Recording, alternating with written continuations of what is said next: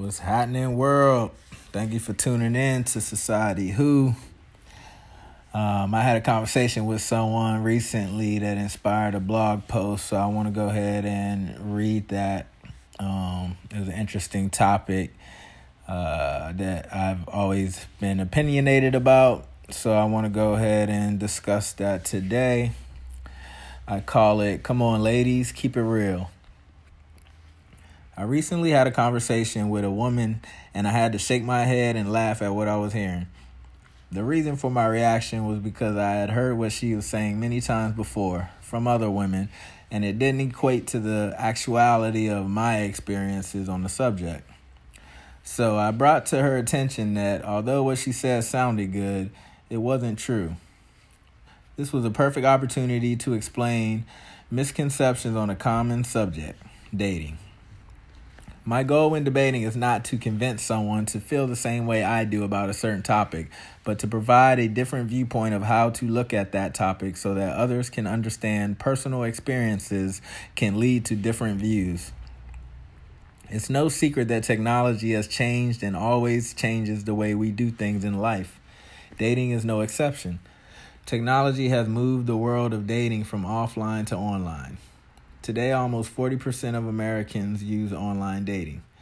The rapid rise to online dating and the increased potential to meet someone you would otherwise not come into contact with has changed the landscape of dating. It's up for debate whether the new dating landscape is for better or for worse. I was asked by my lady friend what I thought or felt about Bumble. After I gave my opinion of the dating app, I asked her for her opinion. She didn't she didn't hesitate to let it be known about her distaste for online dating. But when she began to explain her preference in dating and the reasons why, I could only laugh and shake my head. Not because I didn't respect her opinion and feelings on the matter, but for another reason. I had heard what she was saying many times by other women, and I laughed those times as well. In my many years of experience dating, I've realized that many women may say what they prefer when it comes to dating, but their actions would say otherwise. The reason I say their actions would say otherwise is due to explanations like the one I received from my lady friend. Explanations that are contradictory. Points she argued included wanting to meet someone organically in real life. She stated that she liked eye contact and to be approached and not have to do the approaching. Apparently, in the world of many women, men don't approach women anymore or try to strike up conversations organically. Where she really got me, though, was when she said guys are creepy or do creepy things that turns her off from being responsive. It was now time to break down my response to her. Eye contact used to be a great way to show interest as well as respond to interest. For some, this is still a useful identifier, but in my experience, for many women, this is actually not the case. In a world full of hashtag MeToo stories, many women simply avoid eye contact with men they don't know at all times. My efforts to make eye contact with women I may be interested in often go unnoticed. If I happen to make eye contact with a woman it is usually extremely brief, followed by the look of fuck. I hope he doesn't come over here now. I tend to oblige to that look. So eye contact is out. But what about striking up conversation? How many of you guys out there have heard a woman say guys don't approach them anymore and that they wish guys would talk to them if they see them out in public? But the truth is, as a guy, 99% of women I don't know that I approach to talk to will assume I want something. That something usually being to take them home or some sort of sexual outcome. Because of this dynamic, I've come across standoffish women who are reluctant to have a conversation or avoid it altogether. Believe it or not, ladies, not every guy is trying to take your ass home. Not every guy is attracted to your ass either. Some of you all need to remember that or learn it for the first time.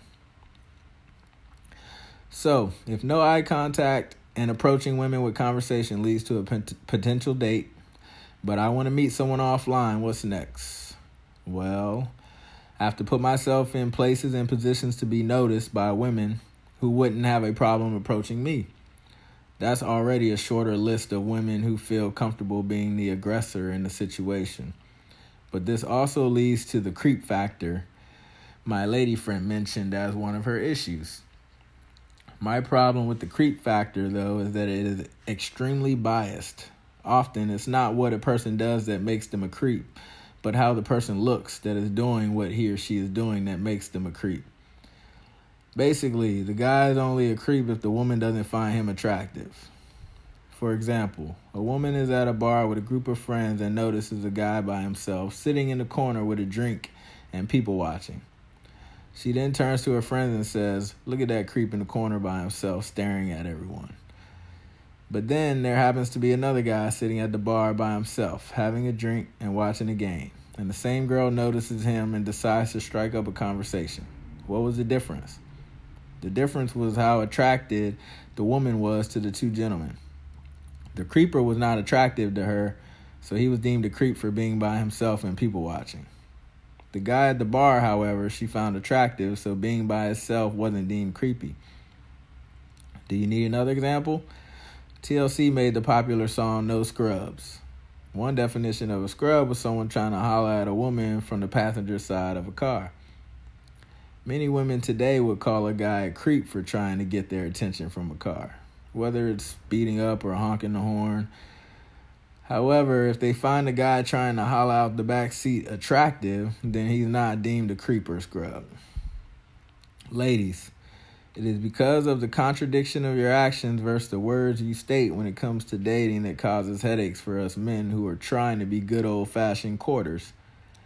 These days, I find it harder to want to make eye contact or approach a woman I see out in public because of how standoffish many women today are, or because they assume I only want one thing I know men get the majority of the bad rap when it comes to dating, and women have every right to be standoffish in this male dominated society. But don't sit up here and say you rather or want to meet someone organically when your standoffish actions say otherwise. Just keep it real. Thank you for tuning in to today's segment. Any comments or, or uh, feedback, I'd appreciate it. Uh, love a good debate. I love to hear anybody's uh, opinions on what I had to say, especially you you ladies. Um, if you agree or don't agree, which I would expect many of you not to agree, but um, maybe some of you do agree. Fellas, chime in. Let me know what you all think if you agree or not. Um, I could say a lot more about this topic, and I actually have a story that would go along with this, but I could be here all day, so I might say that for another time or for a response to someone else. But uh, thanks for tuning in. Until next time, Society Who.